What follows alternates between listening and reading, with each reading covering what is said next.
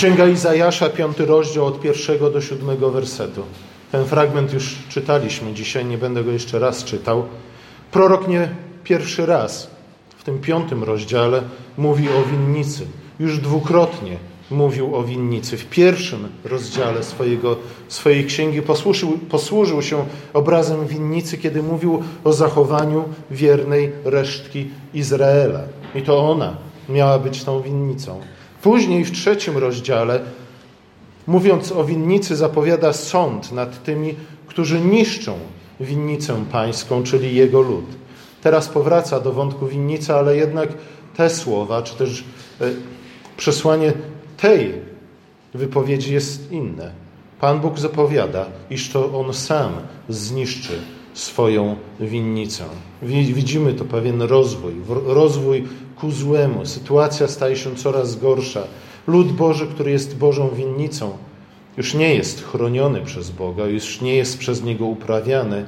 Bóg nadal jest ogrodnikiem, ale teraz jako ogrodnik zwraca się przeciwko własnej winnicy. Prorok nie mówi oczywiście od samego początku, o co mu chodzi, choć ci, którzy znali wcześniejsze wypowiedzi proroka, zapewne mogli domyślić się tego, ku czemu prorok zmierza i o kim tak naprawdę mówi, gdy mówi o winnicy. Izajasz zwraca się do mieszkańców Judy i Jerozolimy, a zatem do południowego królestwa Izraela. Zwraca się chyba przede wszystkim do przywódców narodu, którzy mieszkali w Jerozolimie. A czyni to w sposób podobny, w jaki prorok Natan zwrócił się do króla Dawida, po tym jak Dawid nie tylko uwiódł Betrzebę, ale też podstępnie doprowadził do śmierci jej męża, aby zatuszować to, co się zdarzyło, aby zatuszować własny grzech. O ile jednak Dawid rozpoznał samego siebie i swój grzech w słowach proroka Natana, w tej przypowieści o biedaku, który miał jedną tylko owieczkę i o bogaczu, który zabrał mu nawet tę owieczkę, chociaż własnych miał całe mnóstwo, Dawid rozpoznał siebie jako tego złego bogacza. Dawid nie tylko rozpoznał siebie w niegodziwym bogaczu, ale także pokutował, żałował za, za, swoje grzechy, przyznał się do swojej winy i otrzymał w związku z tym przebaczenie. Izajasz rozpoczyna od opisania trudu, jaki ogrodnik włożył w założenie winnicy, od opisania troski o tę winnicę. Ten, który założył winnicę, a więc Bóg nazwany jest umiłowanym. Najpierw starannie znalazł, wybrał miejsce na winnicę. Było to wzgórze pokryte urodzajną ziemią. Dosłownie czytamy tutaj o tym, iż ta ziemia była tłusta jak oliwa. Potem zasadził tę winnicę najlepszymi sadzonkami, pochodzącymi ze szlachetnego szczepu. Umiłowany nie poszedł tu na żadne ustępstwa, na żadne skróty, na żadne kompromisy. Dokonał absolutnie wszystkiego, żeby winnica wydała dobre owoce.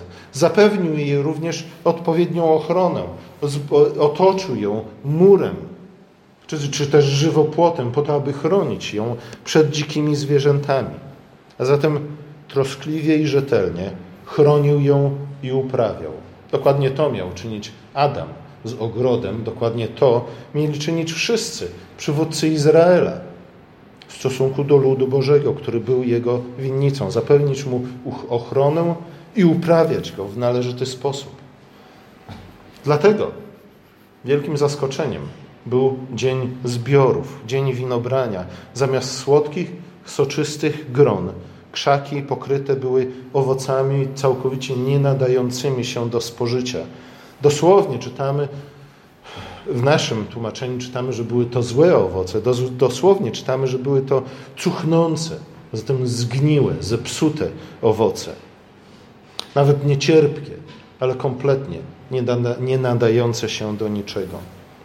Teraz umiłowany zwraca, czy też prorok zwraca się do Judejczyków, mieszkańców Jerozolimy, aby zapytać się, cóż jeszcze mógł zrobić ze swojej strony, aby winnica wydała dobry owoc. Judejczycy, mieszkańcy Jerozolimy nie odpowiadają. Albo uznali to pytanie za retoryczne, albo też, co bardziej prawdopodobne, wiedzieli, przeczuwali, ku czemu zmierza prorok. Tak czy inaczej nie odpowiedzieli na to pytanie. Tak jak często faryzeusze nie odpowiadali na pytania zadawane im przez Jezusa. I wtedy Bóg odpowiada, co uczyni z, Jerozo- z winnicą. Nie porzuci jej tak po prostu. To nie będzie tylko tak, że odejdzie i zostawi ją w spokoju. Wręcz przeciwnie, potraktuje ją jak wroga. Zniszczy ją doszczętnie, pozbawi jej wszelkiej ochrony i troski i wyda na pastwę dzikich zwierząt. Co więcej, zakaże chmurom spuszczać na nią deszcz. Jak czytamy w Ewangeliach, Bóg jest dobry i sprawiedliwy i miłosierny. I dlatego zsyła deszcz zarówno na dobrych, jak i na złych. Jeśli tej winnicy odmawia nawet deszczu, to to oznacza, że stan winnicy jest gorszy niż stan tych, których Bóg nazywa gdzie indziej złymi, a mimo to obdarowuje ich dobrym deszczem. Coś podobnego Jezus powiedział do miast galilejskich, których uczynił wiele znaków, cudów, w których nauczał, w których uzdrowił, a nawet wskrzesił wiele osób. I mówi właśnie do tych miast, do Kafarnaum, do Korazaim i do innych. Mówi, wam na sądzie będzie gorzej niż Sodomie i Gomorze. A więc tym, którzy z pogan byli najgorsi. Dlaczego? Właśnie dlatego, że otrzymali szczególne błogosławieństwa, otrzymali obietnice, otrzymali przymierze, a jednak to wszystko, tym wszystkim pogardzili. Dlatego Bóg odmówi swojej winnicy nawet deszczu. Deszczu, którego nie odmawia nawet poganom. Winnica pozbawiona troski i opieki winogrodnika stanie się miejscem przeklętym. Skąd to wiemy? Ponieważ porosną ją ciernie i osty.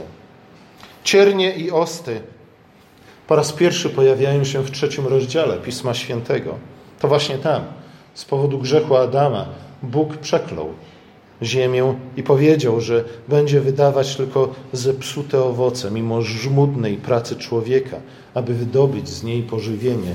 Ziemię porosną ciernie i osty. Na koniec, żeby nie było żadnych wątpliwości, Bóg, prorok wyjaśnia znaczenie winnicy i mówi wprost, iż tą winnicą, otóż winnicą Pana zastępów jest nic innego jak dom Izraela, zaś Judy, mieszkańcy, to jego krzew wybrany. Spodziewał się po nich niewinności, a znalazł krew. Oczekiwał sprawiedliwości, a usłyszał krzyk przerażenia. Lud Boży otrzymał wszystko: błogosławieństwa, łaskę, prawo, przymierze. Bóg troszczył się o niego, Bóg uprawiał go, Bóg zapewniał mu ochronę po to, aby jego lud wydał dobry owoc, prawość i sprawiedliwość. Bóg zawarł z nim przymierze. Bóg uwolnił go z niewoli. Bóg nadał mu prawo. Bóg wprowadził go do kraju mlekiem i miodem płynącego.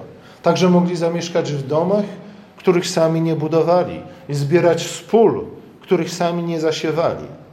W zamian oczekiwał wdzięczności i godziwego postępowania. Nigdy się tego jednak nie doczekał. Im więcej Bóg okazywał swojemu ludowi miłości i troski, tym bardziej jego lud stawał się narowisty i buntowniczy.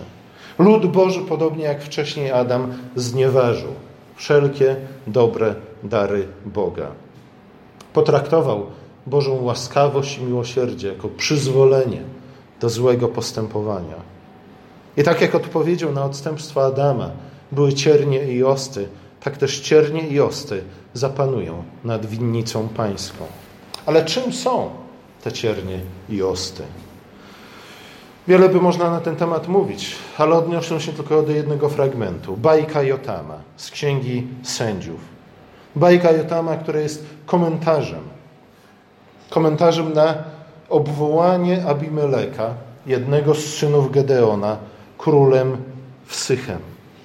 Jotam również był jednym z synów Gedeona, ale nie był zachwycony wyborem, jakiego dokonali mieszkańcy Sychem. W swojej bajce Jotam przyrównuje Abimeleka do krzewu ciernistego, który inaczej niż inne drzewa bardzo chce zostać królem. Tak to często już bywa, że Najbardziej do władzy pchają się ci, którzy nigdy nie powinni jej sprawować. Inne drzewa mówią nie. Nie chcę być królem ze względu na to, że mam inne dobre rzeczy, które mogę uczynić.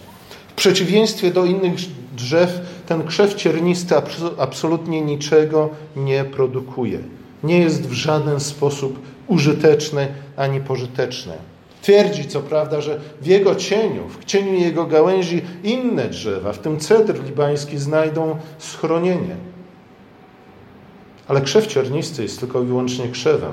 Żeby inne drzewa mogły znaleźć schronienie w jego cieniu, którego nie daje zbyt wiele, muszą zostać uniżone i poniżone przez krzew ciernisty.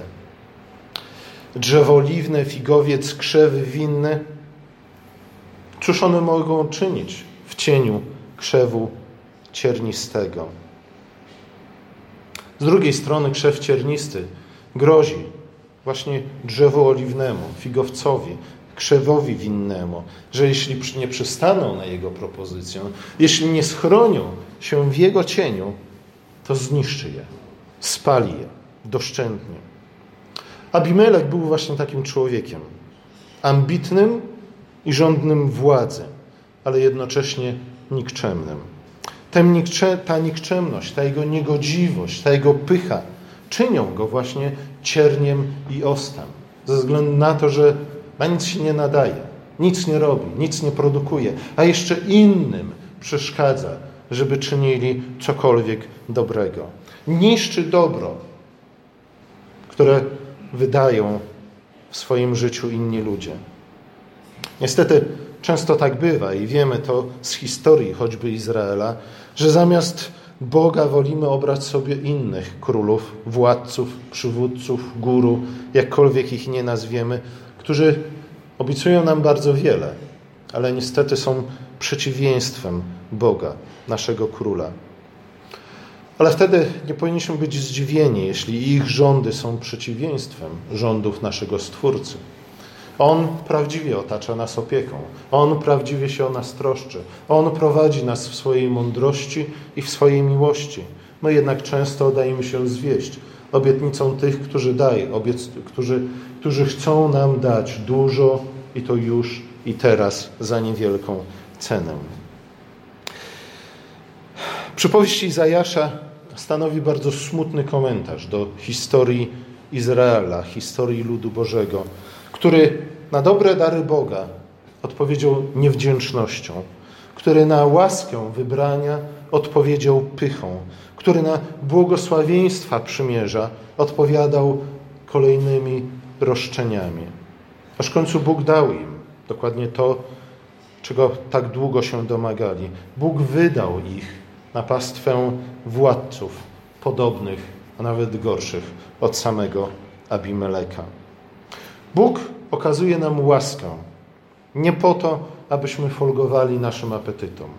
Bóg jest wyrozumiały i miłosierny i cierpliwy w stosunku do nas nie po to, abyśmy dalej brnęli w grzech, ale po to, abyśmy dojrzewali w Chrystusie. Wyrozumiałość Boga nie jest przyzwoleniem na żadną frywolność, na żadną nikczemność.